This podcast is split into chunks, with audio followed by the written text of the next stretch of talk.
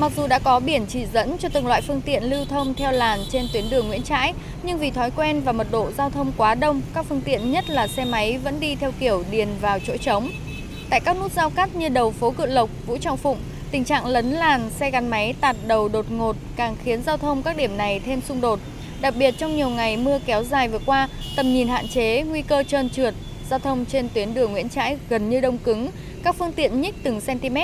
Ông Trần Văn Sâm, người dân phường Thanh Xuân Trung, quận Thanh Xuân chia sẻ. Thấy rằng mọi cái là vẫn bình thường, nói chung là tắc rồi vẫn cứ tắc, thì là thứ bảy là vắng người nhưng mà tắc vẫn cứ tắc. Xe ô tô, xe máy đi vào vẫn lẫn lộn, vẫn chưa gọi là đi vào quy củ. Dần dần chắc là nó đi vào quy củ thôi. Đoạn phân làn thí điểm trên đường Nguyễn Trãi được thực hiện từ ngã tư sở đến hầm chui Khuất Duy Tiến. Theo đó, lực lượng chức năng lắp đặt 4 đoạn giải phân cách cứng dài gần 750 m với mũi tên phản quang, trụ chống va xô, kết hợp hàng rào cơ động có thể thu đẩy. Hai làn sắt vỉa hè mỗi hướng đi sẽ dành cho xe máy, xe thô sơ, xe buýt lưu thông, tách biệt hẳn với 3-4 làn đường bên ngoài dành cho ô tô. Ghi nhận của phóng viên Đài tiếng nói Việt Nam cho thấy, mặc dù lực lượng thanh tra giao thông, cảnh sát giao thông hướng dẫn phân luồng, không xử phạt, nhưng người tham gia giao thông vẫn thoáng đâu đi đấy.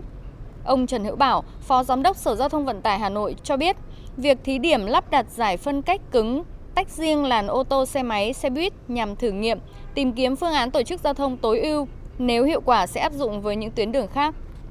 Việc mở giải với phân cách này thì nó cũng có những cái thuận lợi cho người dân, tuy nhiên nó cũng sẽ làm hạn chế cái thói quen của người dân khi tham gia cái đó. Thì ờ, trong cái thời gian thí điểm này chúng tôi sẽ ờ, có những, cái mà điều chỉnh để kịp thời Ờ, hạn chế những cái ờ, bất cập ờ, nảy sinh trong cái quá trình mà tổ chức giao thông.